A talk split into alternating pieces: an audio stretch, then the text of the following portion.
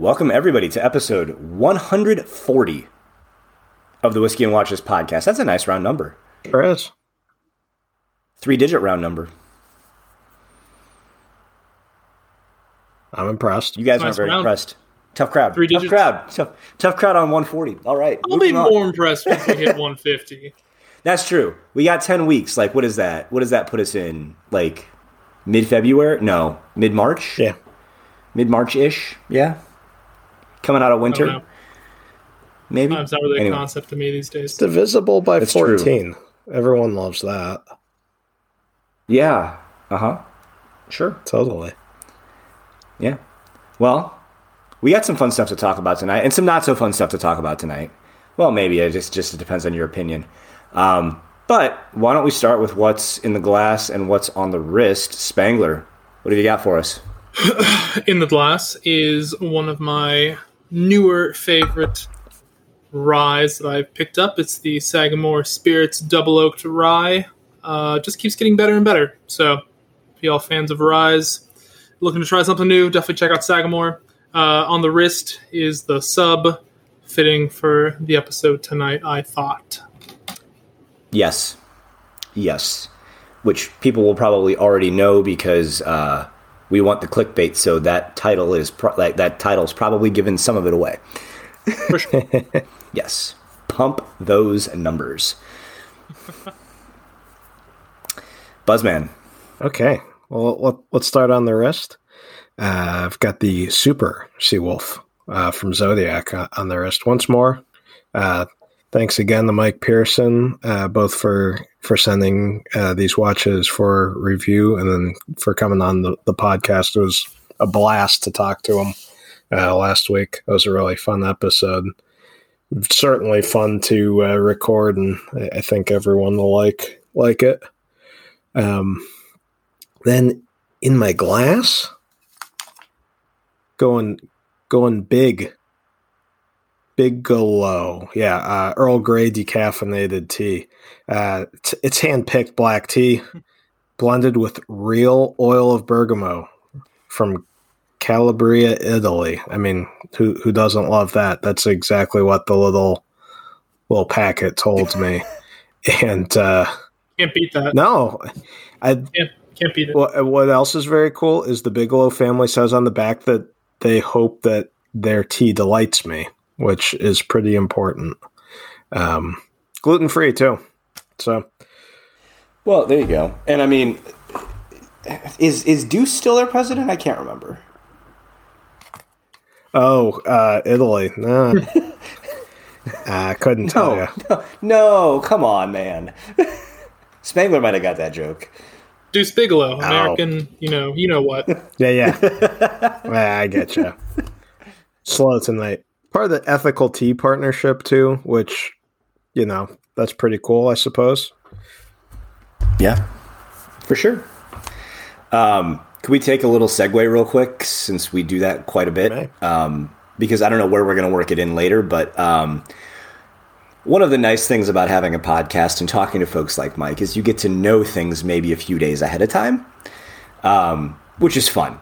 And um, the the release that they dropped today, that's I guess exclusively available in the U.S. on Hodinkee's website, but but it's not a Hodinkee limited edition. So let's let's like I think that in my book might be a slight po- a slight positive that it's not doesn't say Hodinkee anywhere on it. I don't think. Can we talk about that new Pan Am GMT that they did?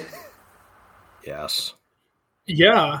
I mean, honestly, I was kind of surprised by it because, you know, obviously we had known for a little bit that it was coming out and, you know, we didn't know exactly know when it was, or maybe we did. I didn't. Um, and I saw it came out today and, you know, it was one of those things like, oh, wow, I, I bet it's going to be sold out almost immediately. And I go on, I'm like, wow, it's still available, you know, not really seeing that it's not a limited edition yet at that point.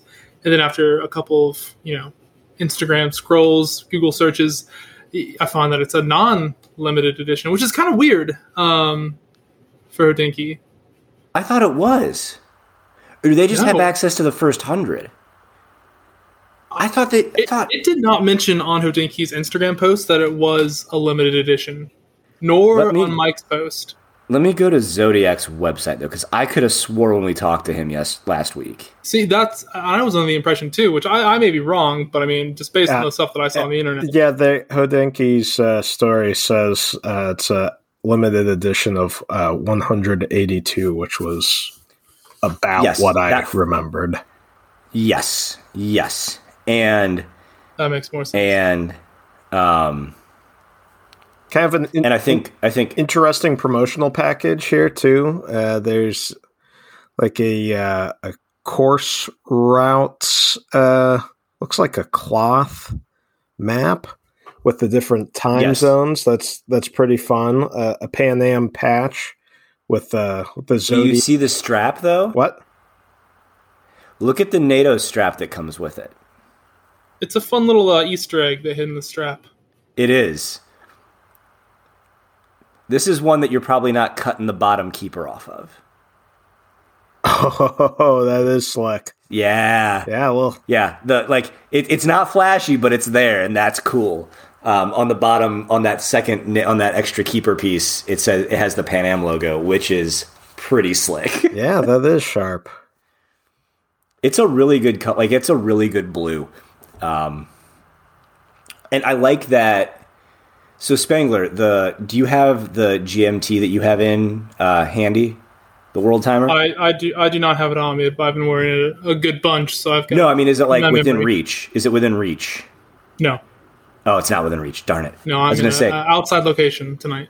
Okay. What I was, what I like that they did on this one, and I mean, you've been wearing the GMT, so maybe you can tell me if, or the World Timer. So there, it does have the World Time bezel, but Mm-hmm. inside there is a 24 hour track as well, and I like that. Is that is that the same on the one that you've got? So yeah, mine does have a 24 hour track. It's Okay. got a gray um, Okay. underline That's a it. that's a nice touch because you can use like the GMT hand is helpful, but then you can also do the math on like I feel like that way the way to do that complication is incredibly useful. So Yeah, no, I um, I think it looks good too. And the one thing that I didn't appreciate originally from you know seeing the original images was the uh, the Pan Am embossed logo on the Mm, dial, Agreed. taking up the full aspect of it, which Yeah. is you know it's it's there, it's kind of you know in your face, but it's really not in your face at the same Yeah. time, which I can appreciate. it's, it's a really slick watch. I'm a big fan. Um, and I think all, yeah, it's I think what they said the first hundred or uh, the hundred in the states are Hodinkee, and then he said the other eighty two are going to be kind of released worldwide. That's pretty cool. Which you know makes Yeah. sense for for a Pan Am. LE. Yeah, you would hope it. which which is wild because Yeah. I think it's wild because I'm on a Hodinkee's website right now, and uh, you know, just from my quick scroll, it does not say in the title that it's a limited edition, which I feel like you'd want to put that in the title because I feel You like know- limited edition watches sell. yes. You would think, but I think the thing here is that it's not a like it's a Zodiac LE, but it's not a Hodinkee LE. Now, I mean, Hodinkee Fair. probably wants these to sell out ASAP anyway, but like you're right, I'm it's a weird lack of of of a mention there because But like like you said, I you know. yeah, I mean, I, I figured that this was going to be gone pretty quickly. Um, my- my Yeah. guess is it's probably not going to be here by Friday. um, but we're recording this on Tuesday, and it dropped this morning. Like I, if you like it, I would I would say move move quickly. Yeah.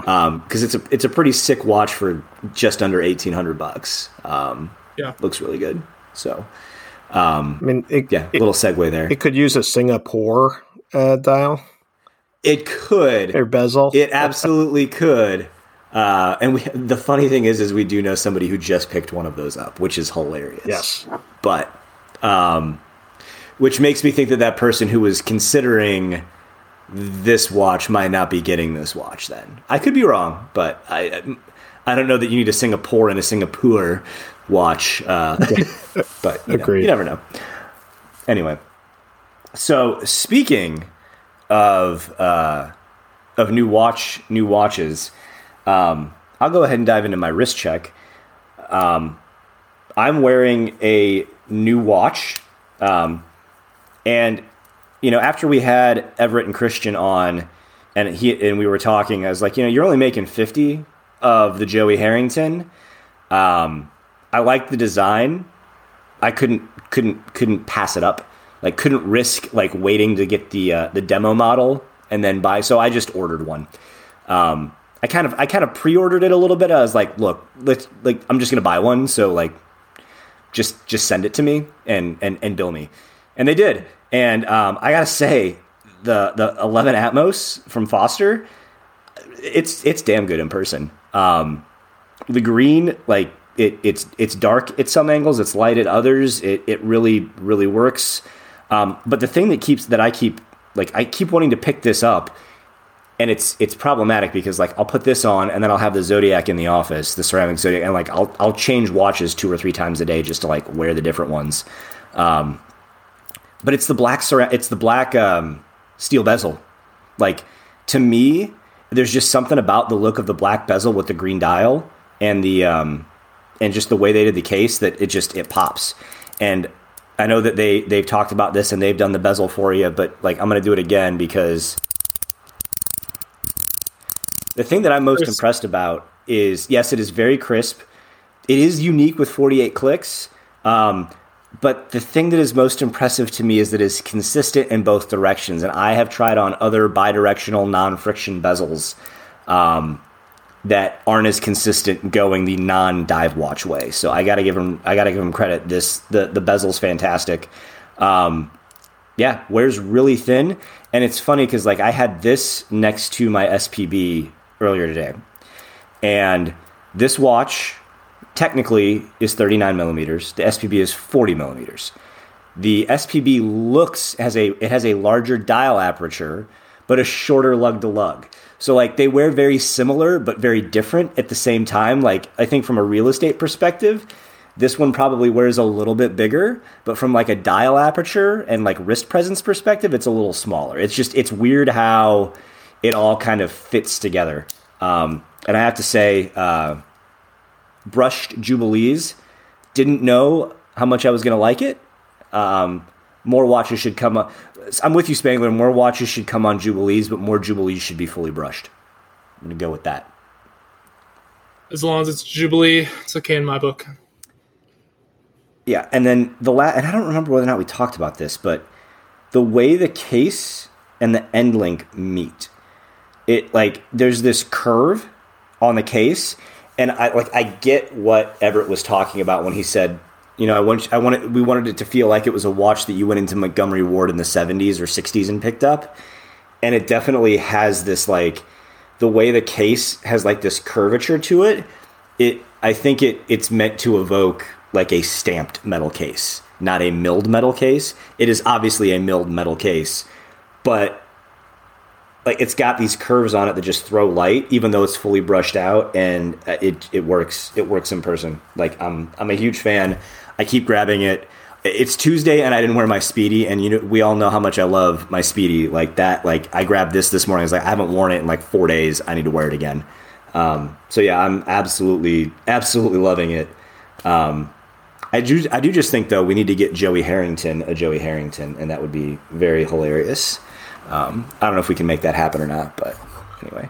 And then in the glass, um, went out, got some more Bulleit rye, made a Bulleit rye Manhattan with some of the lesser ingredients that I have around, just because I've been on a little bit of a Manhattan kick, and um, I'm almost out of method, and I don't like. I didn't want to buy better rye Yes. and I don't want to make a Manhattan with method if I don't have better rye than Bull. Like it's a whole thing. So it's it's Martini and Rossi. It's Angostura bitters. It does have one Luxardo cherry in it though. Um, shout out to our boy Sandy who is discovering the magic of Luxardo cherries as we speak. Hopefully, um, over in Scotland. Uh, I saw his post. He's like, "Oh, what should you?" It's like. Somebody said a Chivas Manhattan, and I'm I agree with that, but I think Rob at Roy. least over here we call that a Rob Roy. That's right. So yeah, I'm I'm yeah, I'm, I'm sure he's I'm sure he's had plenty of uh, of different types of drinks to go with those Luxardos. I I really favor the uh, Chivas for for Rob Roy uh, making. I find that to be be a delightful choice. But I'm probably going to try that because I'm almost out of Founders Reserve, and I haven't had Chivas in a while. Um, I will say though, Founders Reserve, Glenlivet Founders Reserve does make a really good Rob Roy, which obviously finished in American oak barrels. You would expect it to. right, Um, Yeah, I, I, I still need to get the old uh, whiskey and watches group by Yuletide uh, method vermouth group by uh, going. That, that's on my to do list. So we'll we'll have it just in time. And not yet, but they're coming. You guys can't see this, but there will be something Little coming. tease. Ooh, It's a tease. it's a tease. We didn't order that many of them, but uh, there's a few of them. Maybe we'll order more. I don't know. If people react positively to them, maybe we'll order more. I don't know. um, but yeah, we ordered we ordered something, so we'll see. we could we could have we could, what we could have done is invested our ad money in something like a website or you know a trip to go to like wind up New York or something like that. But instead, we ordered shit. Yep. so because because we are enthusiasts, not experts, nor are we journalists. Um, but don't tell certain watch bands that. We're, we're doing the real thing and spending all this money before they change their Exactly. exactly. That's what it's there for. Exactly. Um, so now that we've spent 16 minutes on a wrist check, drink check, and an aside with a with a with with a, a pseudo new watch edition review, Those are rookie numbers. hyping a new release. You got pump Those those are rookie numbers numbers. up. We could have gone at least 20 minutes. Um, although I feel like Schmidt's probably already turned us off. So um, at this point, uh, we should talk a couple of new releases before we get into f- uh, fresh, fast forum finds. Um, there's one more new release that we want to talk about, and that is the new uh, Fratello Oris, the new Diver 65, that is um, essentially a modern reinterpretation of a vintage Oris star, which I think is pretty slick. Agreed. Um, one of my favorite things is it's very minor, but when done, when uh, people take care with the uh, fonts, it it's Yes. really great effect.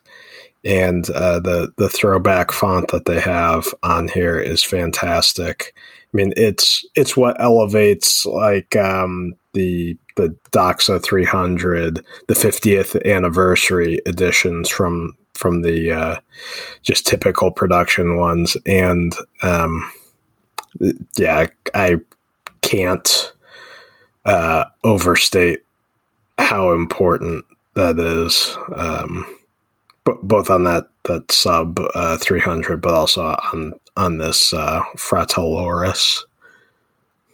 the date window as well the trapezoidal date window i know some people don't like date windows at all and some people probably would have preferred this without a date window but when you look at it next to uh, thomas's original that they used as kind of the inspiration his original like 1960s oris star um, it makes perfect sense um, and in the in the article or the I think there was a video that they released that uh, RJ was wearing this and talking about it, um, and they said that um, some of his collector friends, as he was wearing it around one of the demo, one of the like like first pieces, they're like, "Wait, is what is that? Is that a vintage watch?" And he's like, "If you're going for a vintage reinterpretation, and other watch nerds are asking you, hey, what is that? Is that a vintage dive or a star?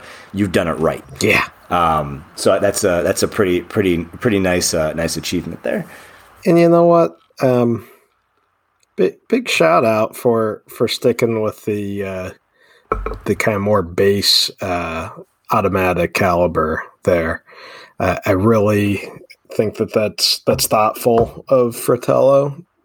It's a good rationale of like what you know the caliber 400's way better, but let's give more people a shot at, at buying this thing especially when you release something around Christmas, Hanukkah, all of that good stuff.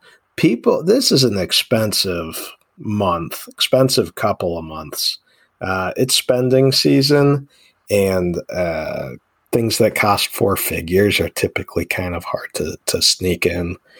Uh, Mhm. You know, uh, unless you're some single dude or girl, and um, yeah, I thought that that was very thoughtful.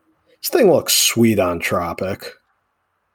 Oh yeah, and when it comes with both, Yep. it comes with a leather two stitch and a tropic, uh, which is great. And I I think, and we've talked about this a little bit too. I know they put they've put the caliber 400 in some Diver 65 limited editions, but the the first serial production piece they put it in in the Diver 65 lineup had the 12 hour bezel. You know, just something a little bit different. Yes. Maybe, you know, vintage aesthetics, but a little bit more modern. I kind of I, I get why Fratello did this. To me, I think Diver 65, vintage skin diver, like throwing the Sellita based movement in there makes a ton of sense. It like it keeps it kind of true to the like workhorse 100 meter diver type thing like that was popular in the 60s. Like that movement in that watch does not bother me at all. In in fact, like the the higher tech movement to me almost seems a little out of place in uh, in a diver 65. I don't know. You take a look at the uh, limited edition that Hodinkee did um, with the original, and I guess not original, but vintage font on there, which is you know Chef's Kiss. Um, it looks really good with the see-through uh, case back. Seeing the the Cal 400 on that guy. Well, true. It it does. That's and yeah. um, it's also cool to have the clear case back because it's not like it needs any shielding um, for magnetism or anything. Um, so you can just not the typical stainless steel does a whole bunch, but it does it's gotta do something. But you can just slap some sapphire on there and give it give it a look over. Yeah, yeah no, it's, big, it's, go ahead. I don't know if it's certainly Oris flexing there. I guess I don't even know how you how would you describe it flexing their um their proverbial might. But it, it's a good it's a good um, reissue to say the least. And if you're going for what you're going for with this watch, they, they did it right. And mm-hmm. Spence, I would say you, you, did steal uh steal what I was going to say with the the trapezoid date window. I think more vintage reissues should be doing that. Well, I mean, if it, if it had it on the original, you should absolutely be doing it on the reissue.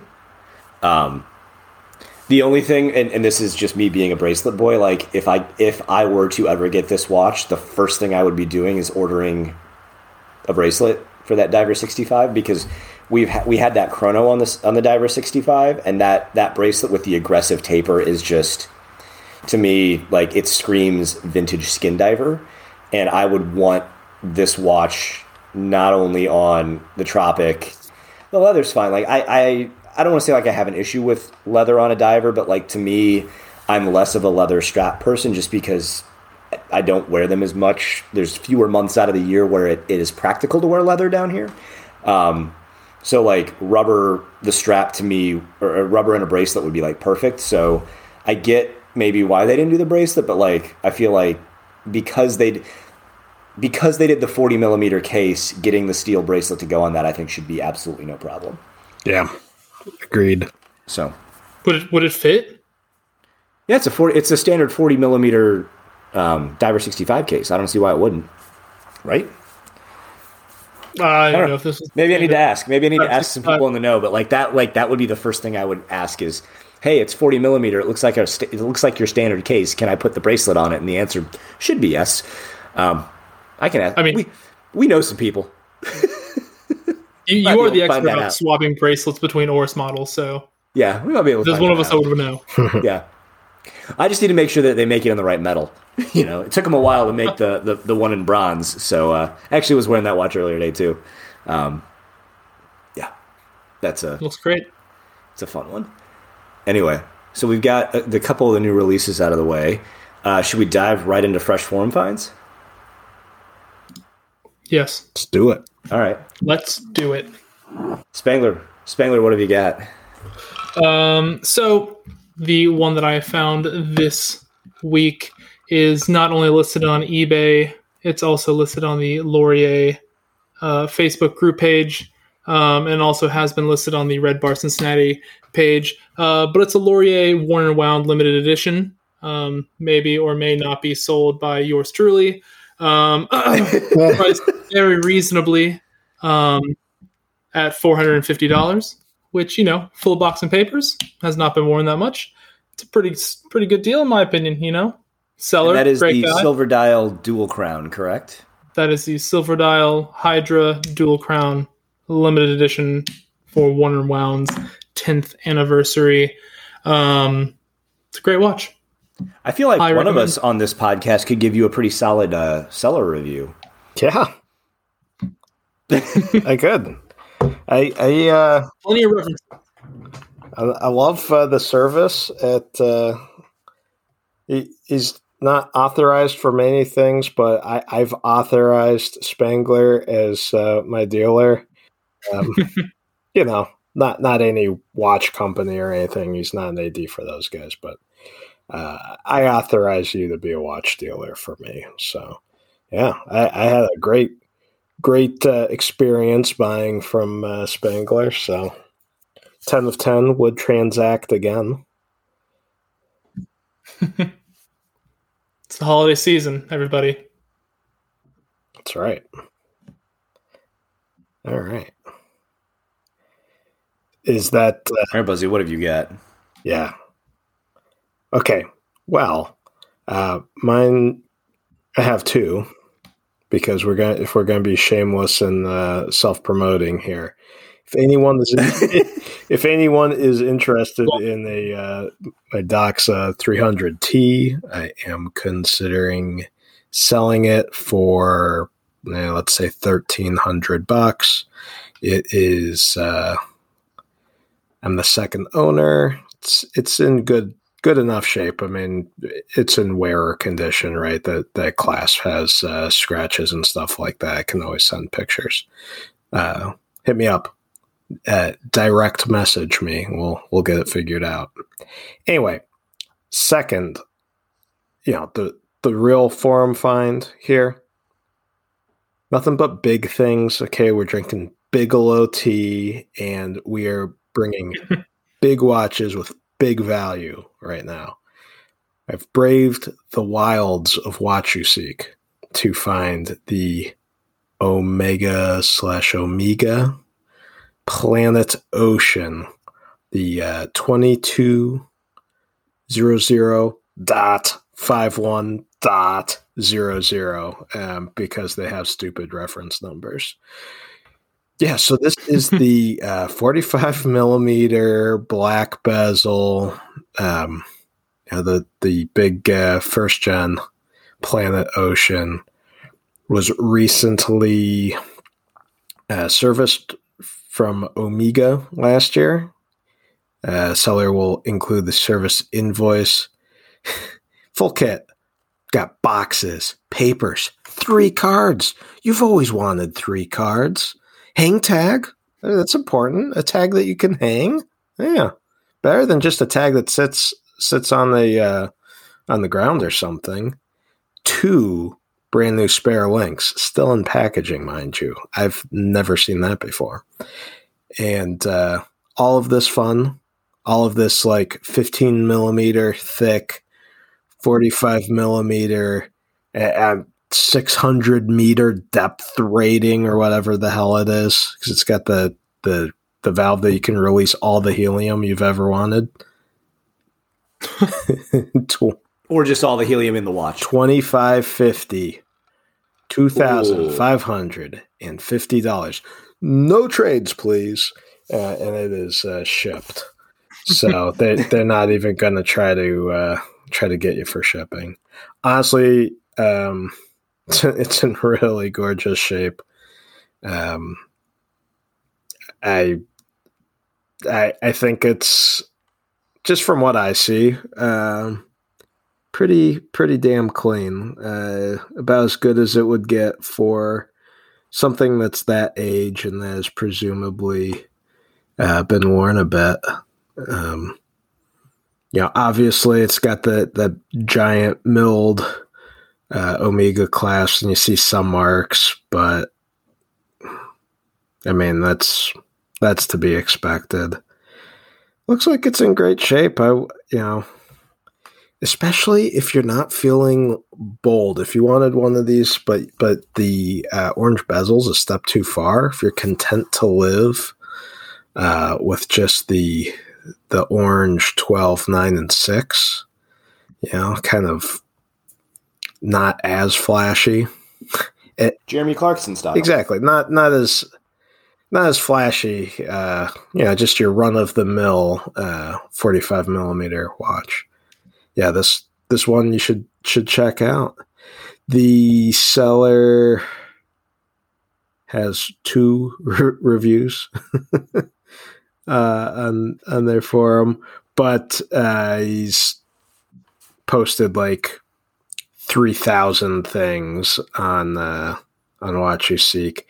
Created six hundred twenty discussions. That's pretty dope. So, um, yeah, I would I would check it out. Nice. Well, I don't know if you guys know this about me, but um, I like bezels that are bidirectional. Oh yeah, Watch I'm wearing. I've got a Seiko Turnograph. I've got a Seiko 5 GMT, all bidirectional bezels. There is another watch that I may have also talked about on the show plenty of times that has a bidirectional bezel, fluted. This one.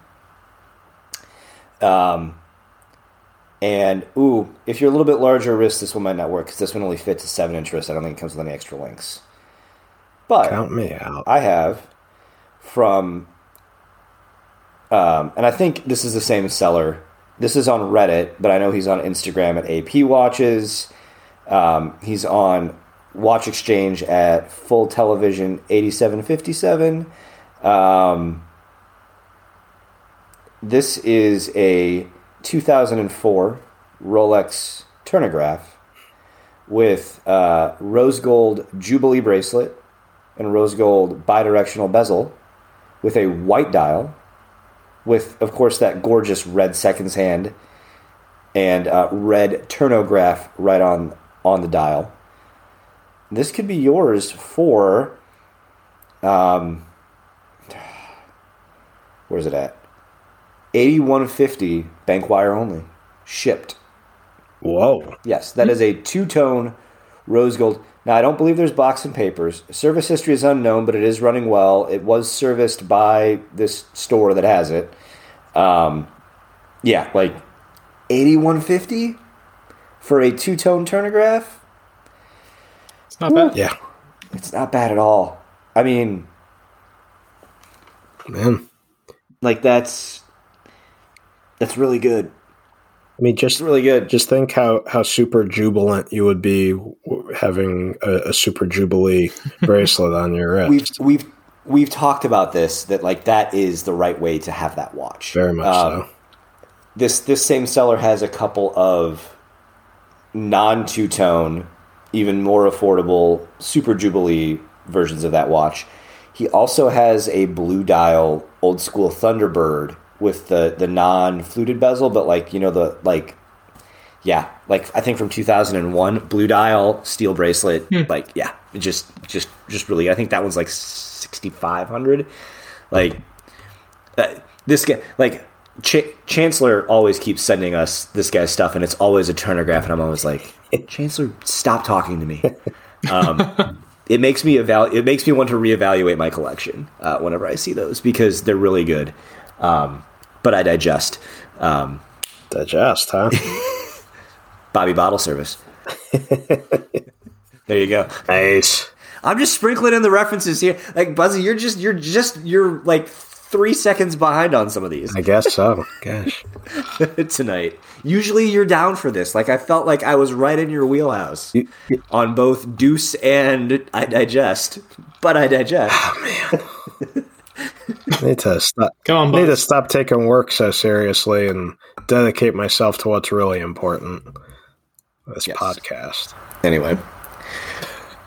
Uh, so now that we're, geez, I don't even know if we're at the halfway point yet. We probably are, should be. Um, we should talk a big move that a very large brand made. However, before we start talking about certified pre owned things, we should talk about something that you probably shouldn't buy pre owned. You should just use our discount code and buy it brand new um, from our friends at Manscaped because pre owned is weird. Yeah. Like I mean, I guess you like I guess if you bought bought it pre-owned and then got the replacement head for the lawnmower 4.0, like maybe that would be okay. But I don't know. I, I feel like I feel like you should go you should go definitely brand new if you're if you're going to be buying anything from our friends at Manscaped um, this holiday season. Um, whether you're you know, one of the many, many male listeners that I believe we have. Um, I've looked at, it's been a while since I've looked at the demographics, but I can't imagine that we're generating like a ton of female listenership. Um, I think it was hovering around eight to nine percent, which is pretty solid for a whiskey and watches related podcast. Um, so I would say, you know, dudes, if you want to continue to stay trim, um, keep, keeping keeping those jingle bells jingly, I guess. I don't know, however you want to say it. Keeping them fresh with the uh, crop preserver. Um, you know, it is also, you know, I will say this: um, it is Christmas card season, so um, make sure there's no stray nose hairs in those shots. Like you never know what the photographer's going to capture. Like keep use that weed whacker and keep those nose hairs up. Remember we talked about the line of demarcation. And I was lucky enough that I was taking the boys to go see my barber um, because they had pretty wild hair. And then when I was there, um, I had gotten a haircut like two weeks ago, so I was good. But I was like, I was like, what do you think of the beard? For he goes, if you're getting pictures taken, he's like, I, I I've got some concerns. Like that was how Guido put it. He's like, I've got some concerns, and he's like, it's less about this and more. But he goes, your your mustache is too thick. I got to thin that out. And then he like shaved in a line here. I, he, he took he spent like three and a half minutes on me in the chair, and he's like, you're fine now. But he's like, I've, he goes, if you're getting pictures taken later this week, I have some concerns. so after after after my second one's haircut, he cleaned me up a little bit in the beard department, but trim those nose hairs. We don't want any like the line of demarcation between the mustache and the nose hair needs to be met. So, anyway, keep your packages all wrapped up nicely in uh, Boxer Briefs 2.0. Oh yeah, I got plenty of puns. Wow, bring it, yeah, bringing that. hey, appreciate that. And you know what's funny? They send us notes. I don't read them. they send us notes for ad reads. I don't ever read them, but I feel like we're doing okay. I do too. I feel like we're doing way better with this than I would have. They, they, keep asking us to keep saying this, so so the people whatever we're whatever we're saying works. And more importantly, but, they they keep giving us money because I mean I like saying stuff, but I like getting money. They do too. a very very very adequate amount Yes. for for for a, for the amount of effort that we put in. Absolutely. it, it's commensurate um, with our 17 listeners and the effort that we put in um, on a weekly ish basis. All jokes aside, the products are fantastic. They really I love are. that lawnmower. It's freaking brilliant. And um, yeah, if this interests you, head to Manscaped, promo code BUZZCUT for 20% off and free shipping. That's right. That's correct. BuzzCut. 20%. Let them know we sent you. I'd say I'd say ladies if you're listening, give your man this gift because it benefits everybody, but there's like 6 of you. So and you may have already bought them. Who knows? Yeah. Yeah. If you haven't consider um, it. Yeah, you know. They got plenty of plenty of different different packages. You know, there's there's different variations of of you can, like there's box sets. So there's some that, that come with the lawnmower, the weed whacker, and, and some some boxer briefs. There's some that come with other more close cutting tools. You know, most of them do include. Like I said, my favorite product still is the is the uh, crop preserver. There's there's nothing that that that touches that. Nothing. My favorite product because regardless of your situation, it's useful. Sure. That's all I'll say. Absolutely. And and what's that? What's that promo code one more time? BuzzCut. Twenty percent off and free shipping. Let them know we sent you. All right. um, so I don't want to belabor this point because we have we actually have some fun stuff to talk about um, after this. But the brand that is has made mention that they are not in the business of selling watches, meaning that they they don't want to be in a retail space. So all of the like Rolex boutiques are actually like I don't say like franchises, but they're owned by another jewelry chain. Um, is entering the CPO market. Now, you can. I know it's kind of been. I know it's been awkward for for folks who are Rolex ADs to sell used Rolexes, but they do. Like, let's be real, most of them do. Most of them have pretty big pre-owned programs. Um, I listened to what Schmidt and Bro were talking about earlier this week, and I, I don't want to kind of repeat some of the points, but like to me, this almost seems like a way of Rolex really leaning in hard with their larger corporate sponsors, or not sponsors, but like corporate partners, and like I don't want to say like turning their back on some of their more local authorized dealers, but like I'm kind of with Schmitty on some of this. Like I feel like this is a way of them like quiet quitting their uh their AD now. Like like I know AP went, hey, we're going boutique only. Like Rolex doesn't have boutiques like other brands do. Like they do, but like they're owned by other partners to me, this is their way of being like. They, we all know that they want control. They, they don't like the gray market. They don't like any of these numbers. To me, this doesn't even seem like this is a cash grab because I don't think with any of this that Rolex is going to necessarily be the ones who profit from it. It's going to be the folks who run the CPO programs and can sell these watches for pre- these used watches, or in a way, it's it's it's them blessing their ADs to sell pre-owned rolexes which they all probably already do anyway but more with rolex's blessing. And i it just it's a weird it's a weird vibe for me. Yeah you know i i've thought a little bit about this and i, I agree with you spence it is definitely the a way of rolex telling their ADs, hey you know we kind of knew you guys already did this to begin with, but we're just making it allowable, you know, quote unquote, at this point. Um, but I think if you look at it in the bigger sphere of things, I think, you know, Rolex really hasn't commented that much on the second hand market. And I think this is their way of saying, like, hey, we're acknowledging what is going on. Granted, it's not really doing anything because, you know, this kind of, I guess, secondary AD buying has been in place for a while now, just now with a stamp of approval from Rolex. Um, but I think honestly, you know, the thing that I kind of think about this is that it's, you know, maybe Rolex saying that, hey, you know, we we acknowledge the secondary market, but we also see that it's kind of going downhill. And I wouldn't really say downhill, but it has certainly waned, at least in the past year.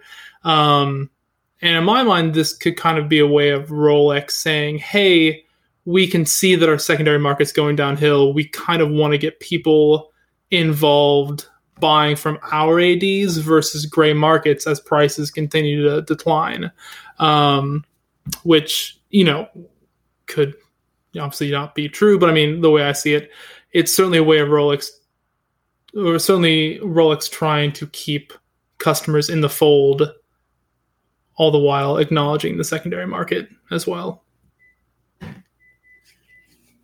You know, you, you may have a, an interesting point there in that it if the majority of the ADs who are already selling this, selling pre-owned Rolexes, have a way to. I mean, we all know we all know that they take in watches on trade, you know, especially desirable models. Um, and I know it always kind of been kind of a an interesting thing for them. It's like, oh, I, I bought this two years ago. I like this new one. Will you take my old one? And it's like, well, I can, I can't. Like it. This, to your point, this this is a way for them to say yes confidently. Yep, I can take that in. I can get you in the new model. Like in a weird way, like we know the used car market has gone nuts recently with COVID and all the supply chain issues and things like that. I can't remember whether we talked about this on air or not, but we always had like I'd always kind of thought that the way for Rolex to kind of if they didn't like what was going on in the gray market, there's a very easy way to do it. If there's demand for your product such that it's selling for two times your MSRP, you make more, more of it. It's a supply and demand thing. If you want to if you want to squash the gray market, if these guys are putting are buying watches at more than retail from people who bought them and then selling them for even more and making money off it and you don't like that, very simple, easy way to do it flood the market. Now, you have to make sure that you don't flood it to the point that your ADs are selling them at a discount again. or uh, uh, you know what I mean, like a moderate discount, which was the case up until things got absolutely nuts. Not a large discount, but it like there was there was some room. There was always some room. Not a lot, but some. Maybe enough to avoid sales tax. Right. But like, yeah, like just a little offset. So you could do that, and I, I find the CPO program getting started. And let, let's be real, it's only available to a couple of retailers right now, some of the big ones. It'll eventually filter down, but but the thing that I think got some press but didn't get a lot of press is that Rolex made some land acquisitions near its headquarters and is working on a plan to build another factory. So if you combine building another factory with a certified pre-owned program available through the AD network for the for the ADs who want to sign up, is this them positioning themselves in a way to say we don't like what's going on on the gray market? We want our ADs to be like if you want to buy a now there's always going to be a market for vintage harder to find Rolexes. Like not very many not not all of them survive like we get that. Like there's always going to be that market. I don't think any watch brand has an issue with somebody being like, "Oh, I want a 1961 Submariner that is like like you know, we can talk to our buddy at More Watches, you know, all the time about the different models that were rare, that were transitional. He's way more knowledgeable about that, um, and than we are. But like, there are always going to be people who want that, and brands kind of love, like, I think, lean into that with the history. Like, they will ver- like verify service, leave in original conditions, do what they can to help folks who have those what are now rare watches because not many exist anymore.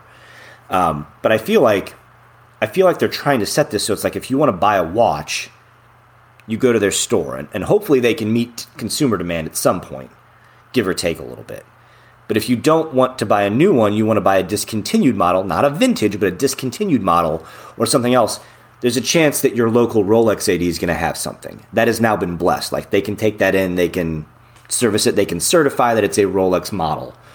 It's not a fake. You're not buying it like sight unseen from the internet. Like to me, the combination of CPO and potentially building another factory, which I know is going to take a while to scale, it's interesting it's interesting from a what this means long term type of scenario. Plus, the economy doing what it's doing and the prices correcting. Um, that's not lost on anybody here either.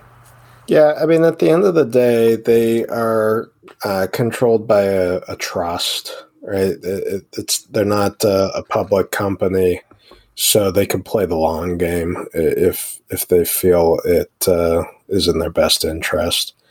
And you're right, the ability to uh, be able to build more new ones, and then to have some influence on uh, the secondary market. Just it, it seems like uh, they're setting themselves up to um, just moderate um, what the secondary market's been doing. You know, they they probably think that a certain point gets a little it's just a little ridiculous, right? I think also too, it's. I, I feel like ADs can get a little bit pompous when it comes to the fact that they're like, hey, we sell Rolex. And, you know, it's great that Rolex, for the time being, is purchasing land, looking to upscale their, you know, factories, all that kind of stuff. But for right now, it's it's almost like you have the idea of like, hey, you know, I'm gonna go buy a watch. You go into the AD, the AD is like, oh well, you know, we don't have the watch that you want, but hey, guess what? We have this pre-owned program, and we can say the same watch that you want, brand new except used, but it's going to be even more than the used, the new watch that you already want. Which that doesn't make any sense to me. It, it doesn't right now, but the same thing is happening in the car market given the scarcity of like that is correcting a little bit more too. But like, I think what's going to eventually happen is it'll be more like kind of what you would expect. Like you come in, and I, I don't think this is going to take very long because you're already seeing some of the more desirable models from a market perspective. You know, when we when like I can remember when we thought like, okay, a Daytona, you know, thirteen thousand dollars retail, very expensive watch $20,000, $25,000 for a white dial, $22,000 for a black dial seemed insane. Those things both hmm. cleared 35. I know some of them got north of 40. I, I don't remember exactly, and I don't want people to at me. So, like, they both got north of 35. I know some of them are back down below 26. So, that's a pretty big delta, if you will, in the last six months. You start to get those closer, and if you put that watch in a case or a sub in a case at 15 to 16, or a GMT Master at 17 or 18 in a case, and the retail price over there my guess is probably like very close proximity to the the new case. Like you ask, okay, how long is it going to take me to get one at that price? And there are going to be people who still pay the use the CPO price that's ridiculous. Then there going to be a lot of people like three to six months. Okay, yeah, put me down. Like I'll I'll wait three to six months to, to save eight grand. And eventually, what'll happen is those market prices that have already corrected, if the economy stays where it is for a little bit, if if things start to normalize a little more, and if Rolex can find a way to increase production long term, those things will start to normalize, and nobody will like. Other than for instant gratification, what you'll see is most people will wait for the new one at a lower price, and that'll knock the other prices down. So there'll be a weird there'll be a weird correction. Some people will probably lose some money on watches they brought in for trade for about a year or two, but then after that, all washes through. I feel like it'll be more of a normal that's a nine thousand dollar watch. Pre-owned, it's an eighty five hundred dollar watch over here, but it's a legit one. Like I think eventually we'll get to kind of how it used to be pre 2017, 2018. Eventually, it may take five years, but maybe I don't yes. know. For the time and being, it's going to be very weird. It will be very weird, and I feel like eventually there will be. And, and let's be real, given the cratering in prices of all the more desirable models of all watch brands, I feel like there are going to be some some dealers who bought at the wrong t- bought a lot of watches at the wrong time that are going to have some issues. Potentially, cough, Hodinkee, cough. I, well, not, I'm not going to get in there, you know. But I mean, like, there are going to be some some watch flippers or some watch dealers who have some inventory that they're going to take a bath on. Now, in fairness, they probably had two, three, four, five years of very, very wide margins. Yep. So it's just a matter of, of, of did you or did you not overextend? So I, I don't know. It just it's interesting, but yeah, we'll, we'll more to come on all of this. It'll be very interesting to see how it all plays out. But Spangler, the event that we met, that Buzzy and I met you at, what was that? Twenty eighteen. In twenty eighteen, I believe so. Yeah. Oh, um, it happened again. It happened again and it was sad that you weren't there. It was really sad that you weren't there. But Buck I and I were I'm there. sorry, King. We're talking whiskey and watches at Richter and Phillips last Thursday. Um, I had a blast.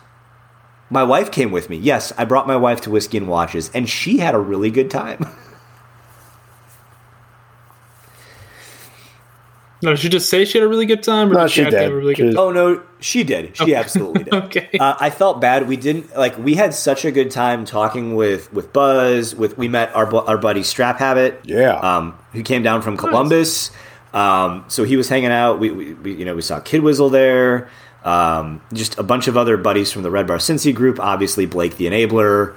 Cincy Watch Doc, like just like a couple of buddies of mine that I that I've known for a little while who uh, went to high school with um, the uh, the son of the owner, who I think I think Eric's also a part owner as well. Like you know the the, the family that owns Richter and Phillips. Just just good to see all those folks again. Um, and then my buddy Justin from uh, from Omega, which you know I've told that story. If you if you haven't heard that story, go back and listen to one of our very first episodes about the White Dial Seamaster. Um, it's a pretty cool story. Um, so he was there.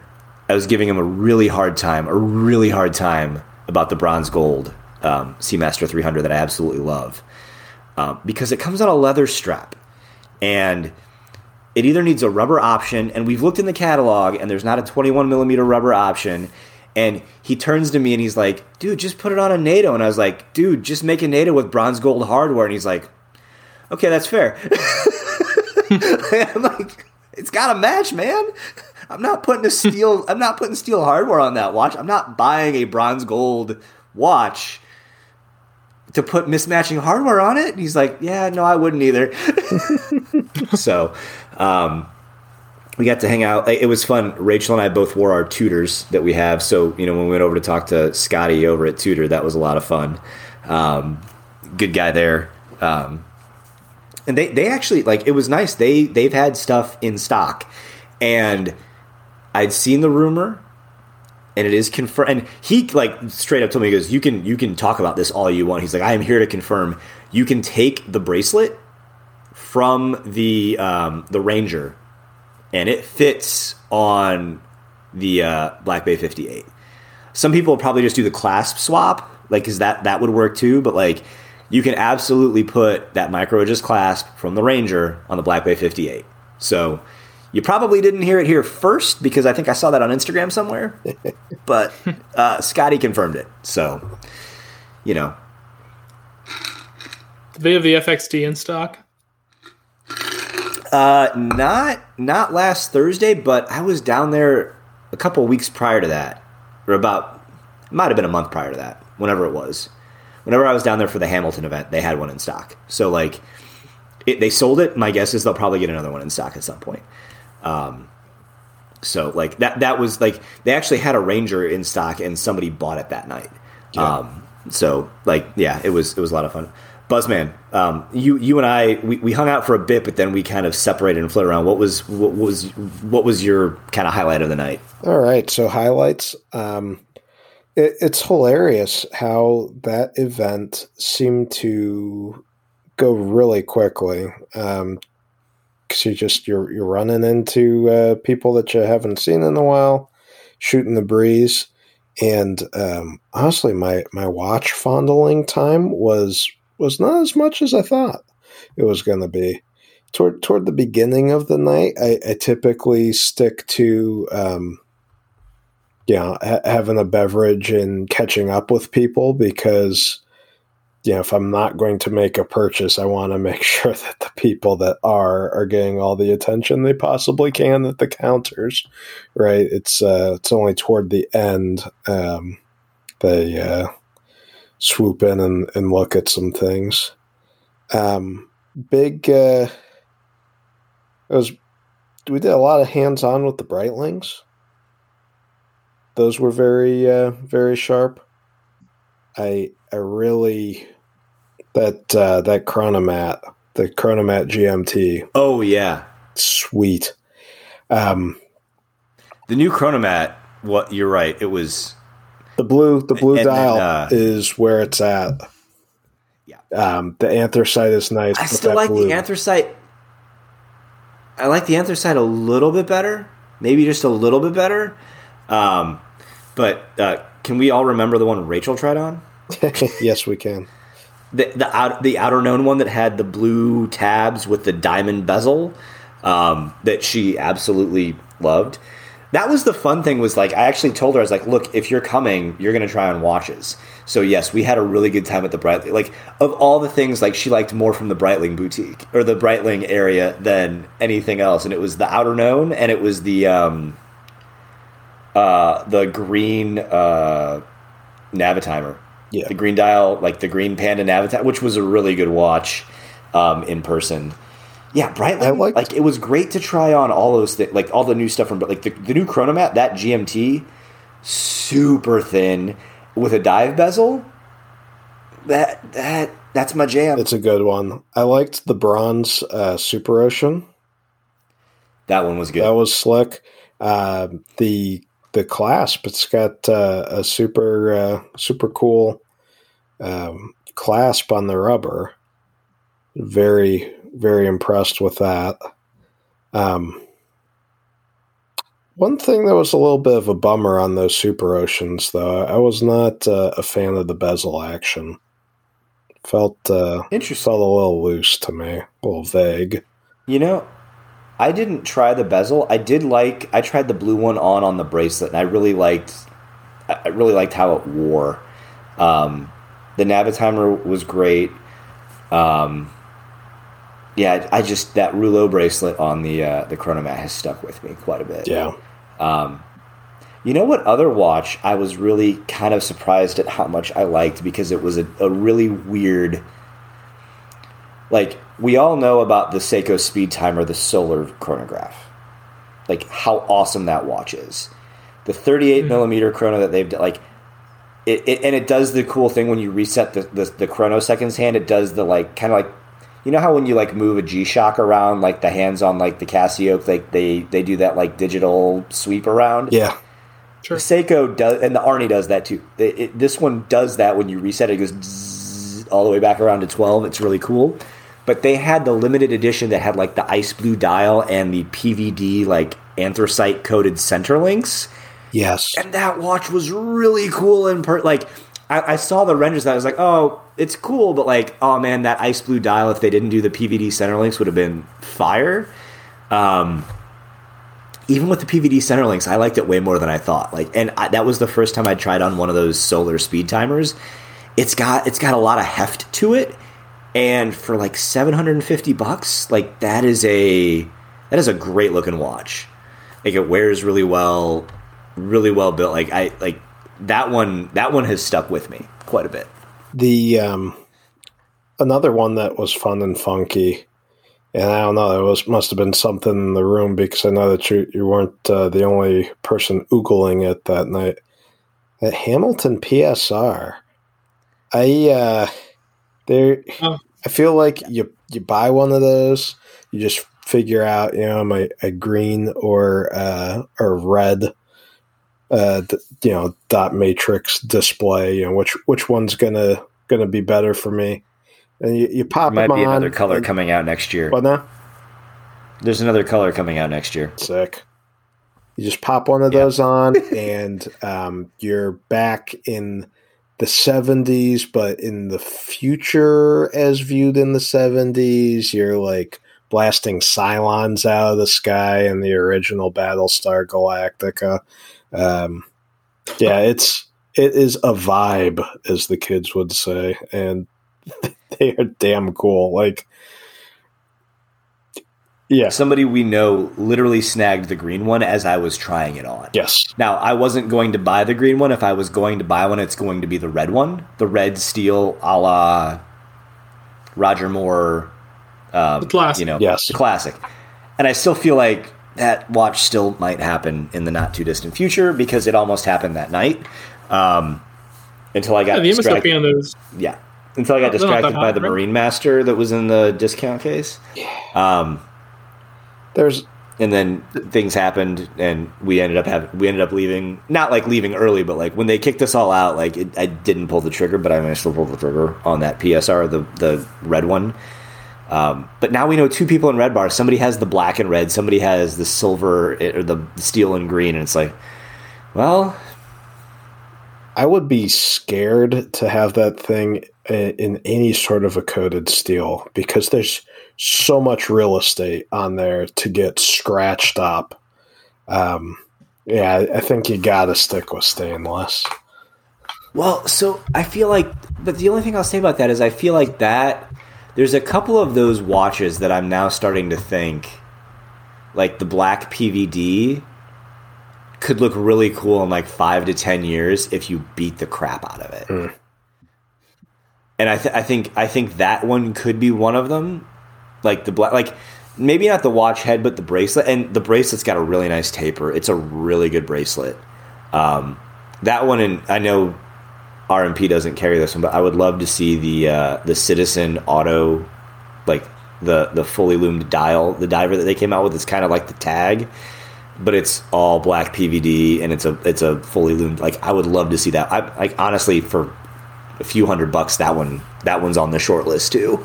Um, but like anyway, I, I think the the craziest thing I tried on. I did make Rachel try on a Constellation, and she was a huge fan of the 34 millimeter. Um, tried on the Ultra Deep again because the Ultra Deep, whenever you get a chance to try on that watch in titanium, do it because it's it messes with your head because it's huge and it's light and it's fun. Um, but in one of the they had a full gold um, Sky Dweller Yeah, gold with a black dial. And I tried that bad boy on, and holy cow, was that heavy! It's a weapon. Yeah, I mean, it really is. Um, just absolutely mass. That one, that one was cool, but uh, it was on sale for still ins- an insane amount of money. But it was a good time. I, I just I, I love events like that. I that was the, the, the one thing that I did buy there was from our boy Zach at Cincy Strap Co. I got the uh, the red leather um, Epsom leather strap for my El Primero that looks absolutely Killer. killer on that watch. So now I've got the best part about that is now I've got a red, a blue, and a gray strap that all work on that watch, and that's all the colors you need for that watch. Yeah. But you do need trifecta. all of them. You need all of them though. So Got gotta catch them no, all. it was. You gotta catch them all. Hey. I, I just I think what. Go ahead. One thing that I, I tried on uh, that was pretty slick is I finally got to see a uh, Tudor Royale in person. Yes. Royale, Yes. not with cheese though. With, uh, the ones that I saw were with 41 millimeters, so that's not the size I would go with, but it's really cool. Really cool. Yeah. Especially considering the price point. Um, I like the way they did their clasp. It's kind of hidden, but it's got the fold over. It's got that ceramic ball bearing goodness that we all know and love um, Mhm. from from the Tudor clasp. Um, so kudos to them because obviously uh, Big Brother Rolex is going to make them be different than um, than than the the Jubilee, right? Different link shapes, different. You know, wouldn't be like a fully hidden clasp, but they they used that uh, design constraint that I am certain they had um, to do something really functional and cool. So good work.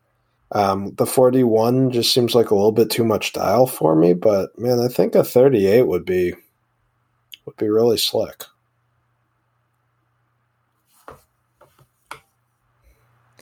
it was uh, I think my favorite moment of that night was uh, so we're standing there and, and you were there too. I don't know if you heard Rachel ask him this, but our, our buddy More Watches at More Watches came over from Indy with a couple of his friends, and we're we're looking at some of the Omegas, and, and he's talking to Rachel, and um, like so she like I kind of explained like you're gonna get to meet him, and you're gonna you get to talk a little bit about like she asked him at one point like do you find yourself like buying similar watches? Which for him like she's like she, she's he's like he's like ask me that again and he goes mike hey c- come here come here like spence come here listen to. Like, listen to your wife ask me this question and it was do you find yourself buying the same watch over and over again or like similar watches and, and he's like he's like did you t-? i was like i told her enough but like he goes she's he's like yeah i've got i'm not going to say the exact number because i don't want to out him but let's just say steve's got a type um, and, and when he went into some of the specifics, I could see like I could see Rachel's like she's like, wait, what? And I was like, I was like, oh yeah, no, he really does. He's not lying. He has that many of that watch, different variants, of course, but Steve's got a type, which was which was hilarious. Um, so no, it just it was it, it's just it's like I, I just come back to like w- we've talked about this plenty of times on the show. Events like that just are so cool. And I, the thing that I love that they do is for as many brands as they can, they get a brand rep in. Yes. So Justin from Omega was there, Scotty from Tudor was there. Um, I don't know where Shannon from Hamilton was because I, uh, there must have been some travel issues because when I saw him a f like about a month ago, he said he was coming back and he wasn't there, which makes me think like I, I hope every like I hope he wasn't sick or something, or if he is sick, I hope he's better because he's a ton of fun. I've I've hung out with him a couple of times at a couple of the events that they've hosted with Hamilton. Um, they had somebody from Breitling, they had somebody from Seiko covering Seiko and Grand Seiko. Like they just they they do it right. There's a like it's it's a ton of fun. You get to hang out with the folks from the store. You get to hang out with the brand reps. Like they're all knowledgeable. They all know their stuff. It's it's probably one of the like as a watch nerd, it's one of the best nights of the year. Um, and the fact that I brought my wife and she had a good time tells you that it's it's just a it's just a like there's there's just a buzz. There's a I mean, there's obviously a, a charitable aspect to it too with the Dragonfly Foundation here in Cincinnati. Like there's just there's a lot of good things going on, and it's right at the start of the kind of like the holiday shopping season. There's just it's a it's a good it's a good buzz. It's a good event. It's a ton of fun. Um, and uh, you know if if there, if you're listening to us and there's something similar in your area, like just go. I mean. Hell, hell, we met Spangler there. Yeah. Like without this event, like there's a reason we titled the podcast Whiskey and Watches. Like without this event, this show wouldn't exist. So like This is true. this is very true. So what Uh, you're saying is your opinion of the value of such event is going to depend on whether you like the podcast or not. Yeah, I mean, but here's the thing: it's episode 140, and unless this is your first episode listening to us, which if it is, thank you. Yes. But if it's not, like, let, let me put it this way: my guess is you know of these events in your area if you're listening to us, and you've gone. If you haven't, go. Just go. Me and Buzzy went the one year, and we've been all the better for it. Absolutely.